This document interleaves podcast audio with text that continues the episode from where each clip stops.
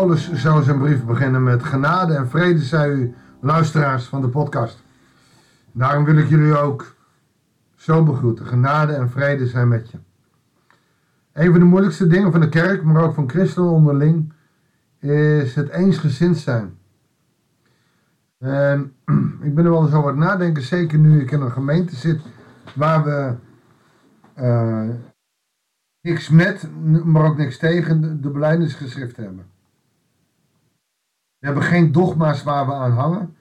De enige geloofbeleiders die we hebben is Jezus Christus is Heer. En alles wat eruit voortkomt, afspraken, die bekijk je telkens weer en leg je onder de loep en je laat je leiden door de geest. Dat heeft iets moois, maar het heeft ook iets lastigs. Want je kunt het ook oneens worden. En in de gemeente in Filippi dat aan de hand. We gaan dus gewoon kijken wat Paulus te zeggen heeft. Hij spreekt daar vermaning uit. En dat is natuurlijk wel pittige kost. We gaan kijken wat we daar zelf ook van kunnen leren. Goeiedag, hartelijk welkom bij een nieuwe uitzending van het Bijbels. Lees in Filippenzen 4, hoofdstuk 4, vers 1 tot en met 9. Daarom, dierbare broeders en zusters, die ik lief heb en naar wie ik verlang, die mijn vreugde en erekant zijn, blijf standvastig in de Heer. Paulus is geweest in Filippi, heeft daar een hele poos gezeten. Vaak bleef hij daar ergens een jaar of zo. En hij werkte daar, woonde daar, maar sprak ook elke dag over het evangelie. Die gemeente ontstaat, er zijn mensen die meedoen. En als hij weggaat, belooft zijn oudstraat, we houden het in stand. Maar er kunnen altijd dingen gebeuren. Ook uh, als hier in Filippi. Want luister maar wat hij doet. Iodia en Sintige, ik dring er bij u op aan eensgezind te zijn in de Heer. Dat is een vermaning die, nou ja, best wel pittig is. um, het zijn twee vrouwen die uh, samen met hem hebben gewerkt. En nou, je kan er van alles aan vinden. Waarschijnlijk is dit een twist geweest tussen deze twee vrouwen, die allebei hun eigen mening erop nahielden. En het is een mooi voorbeeld van hoe wij in de gemeente moeten staan. Eensgezind te zijn. Dat betekent niet allemaal met elkaar eens, maar dezelfde leer. Jezus is Heer. Als je je vasthoudt aan dogma's, uh, op zondag mag je niet in de auto, of dat soort dingen, dogma's die niet rechtstreeks uit de Bijbel komen, dan krijg je een probleem. Dan krijg je gevecht wat je wel en niet mag doen op de zondag. Dat mag geen twistpunt zijn.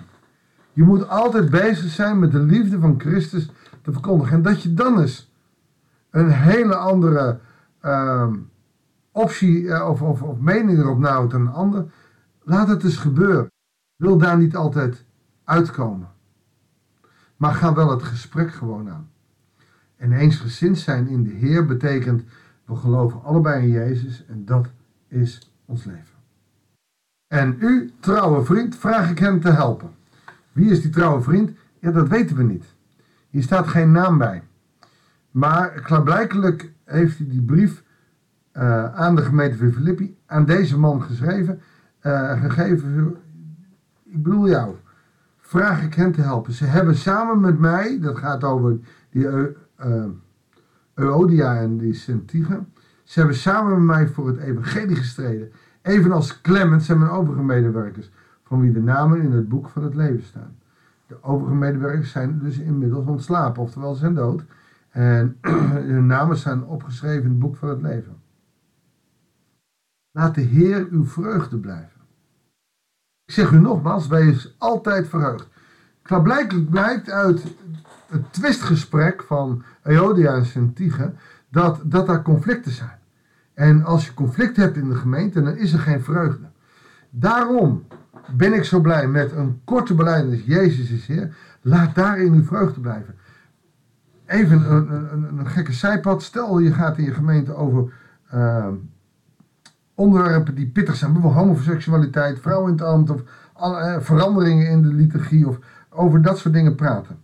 Als je een heel veel dogmatische mensen hebt of mensen die zich vasthouden aan belijdenisschrift en dogmatieken dan kom je vast te zitten.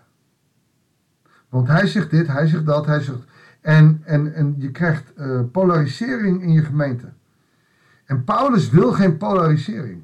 Deze Erodia en deze Sentige zorgen voor een stuk polarisering. En dan kan er gebeuren in zo'n jonge gemeente.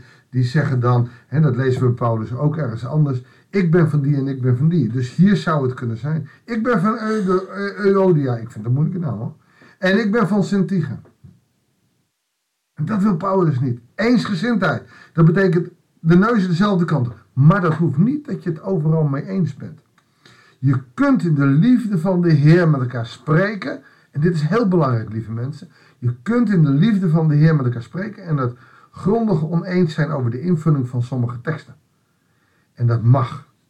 Want niemand, maar dan ook niemand spreekt de waarheid.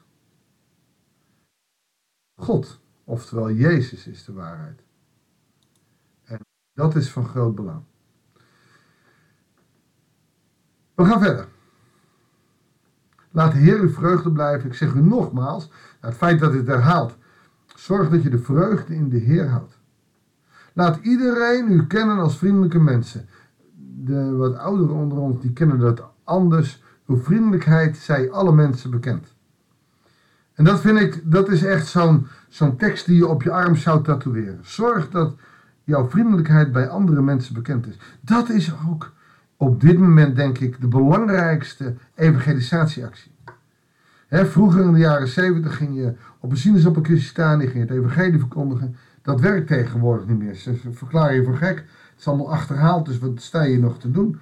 En uh, wat er hier gebeurt is, laat iedereen u kennen als vriendelijke mensen. Daarmee getuig je veel meer dan dat je in strijd gaat en zegt: Ja, maar ik en ik ben van uh, Sentige en ik ben van Eudia en ik ben van Paulus.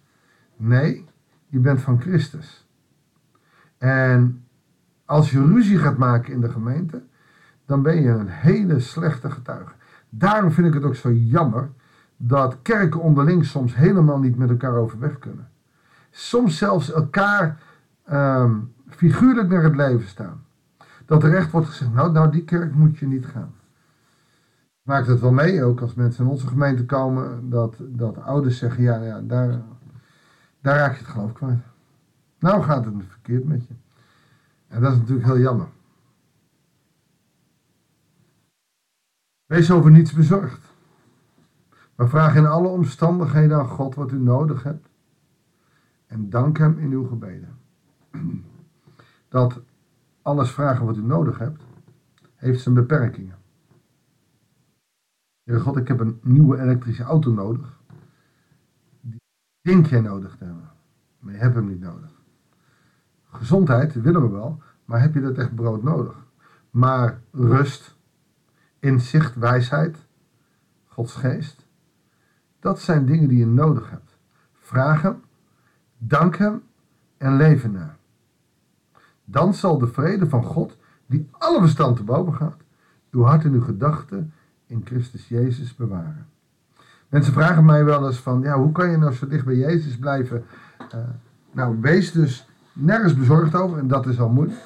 Vraag in alle omstandigheden aan God wat u nodig hebt. Dus hier staat niet, alles wat u nodig hebt moet u aan God vragen. Nee, vraag in alle omstandigheden aan God wat u nodig hebt. Dus Heere God, wat heb ik nodig? Eigenlijk zeg je dan tegen God, wilt u mij geven wat ik nodig heb? Zodat ik leven kan. Dat is heel wat anders dan, Heer, ik wil dit, ik wil dat, ik wil zus. Mooi hè? Dit is echt een nuanceverschil.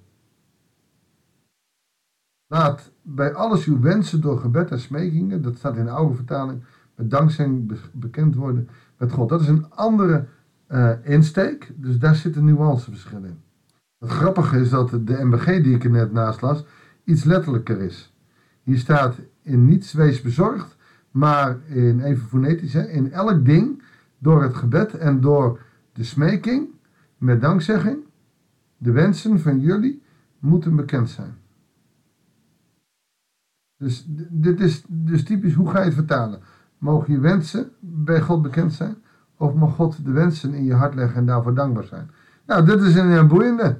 Uh, ik ga dat niet verder uitzoeken, maar hier zie je dus, hier zouden uh, de Eodia's van deze tijd en de Centiges van deze tijd ruzie over kunnen maken. Terwijl ik het alleen maar boeiend vind. Hoe kan je het... Je mag God alles vragen. Maar je mag ook God vragen, wat heb ik nodig? En die vind ik eigenlijk veel mooier. Maar dat is een inzicht die ik uit de nieuwe Bijbelvertaling haal. Maar waarvan ik niet weet of het letterlijk de goede vertaling is. Gaan we niet over zeuren. Ten slotte, broeders en zusters, laat u leiden door alles wat waar is. Alles wat edel is, rechtvaardig, zuiver, bemiddelijk en eervol. Kortom, door alles wat deugzaam is en lof verdient. En hoe kom je erbij? Door de gave van de geest. Laat de geest je leiden. Doe alles wat ik u heb geleerd en overgedragen. Want ik, wat ik u heb verteld en laten zien. Dan zal God van de vrede met u zijn. Nou, dit komt natuurlijk wel erg arrogant over. Wat ik u heb verteld. Ja, dat komt omdat hij helemaal vol was van de geest. Hij heeft die autoriteit en die autoriteit mag hij gebruiken, want door die autoriteit komen mensen tot geloof. Alleen, autoriteit is wat anders dan eigenzinnigheid. Nou, daar kunnen we een uur over doorgaan. Uh, je kunt niet terugpraten, je luistert lekker. Uh, denk er eens over na, over de nuanceverschil van het ene zinnetje. Ik ga hem nog een keer voorlezen. Uh, wees over niets bezorgd. Nou, daar kun je uur over praten, want dat is heel moeilijk. Maar vraag in alle omstandigheden aan God wat u nodig hebt en dank Hem in uw gebeden. In de oude vertaling Wees in geen ding bezorgd, maar laten bij alles uw wensen door gebed en smekingen met dankzegging bekend worden bij God. En dat is wat anders. Dus niet aan God vragen wat je nodig hebt, maar wat je nodig hebt van God vragen. En daarbij zit het gevaar, niet alles wat je hebt of, of, wil hebben, is nodig. Nou, ik ga door. Het is 12 minuten, we zitten al veel te lang. Toch wil ik heel kort voor je bidden. Heere God, kom met uw genade. Kom met uw liefde. Geef ons de wijsheid door de kracht van uw Heilige Geest. Iets moet worden uitgelegd, weet ik niet, maar het heeft allebei iets. We mogen u alles vragen. We weten niet altijd of we alles krijgen wat we vragen. Maar we mogen u ook vragen, Heere God, wilt u ons kenbaar maken wat wij nodig hebben? Dus ook die vertaling is prachtig. Heere God, geef ons wijsheid om met u te communiceren op een manier die goed is. Daarvoor vragen we de kracht en het inzicht van uw Heilige Geest. We loven en prijzen uw grote naam om wie u bent. En we danken u voor alles wat u aan ons doet. In Jezus' naam. Amen. Dankjewel voor het luisteren. Ik wens je God zegen. En heel graag tot de volgende uitzending van het Bijbelsdagboek.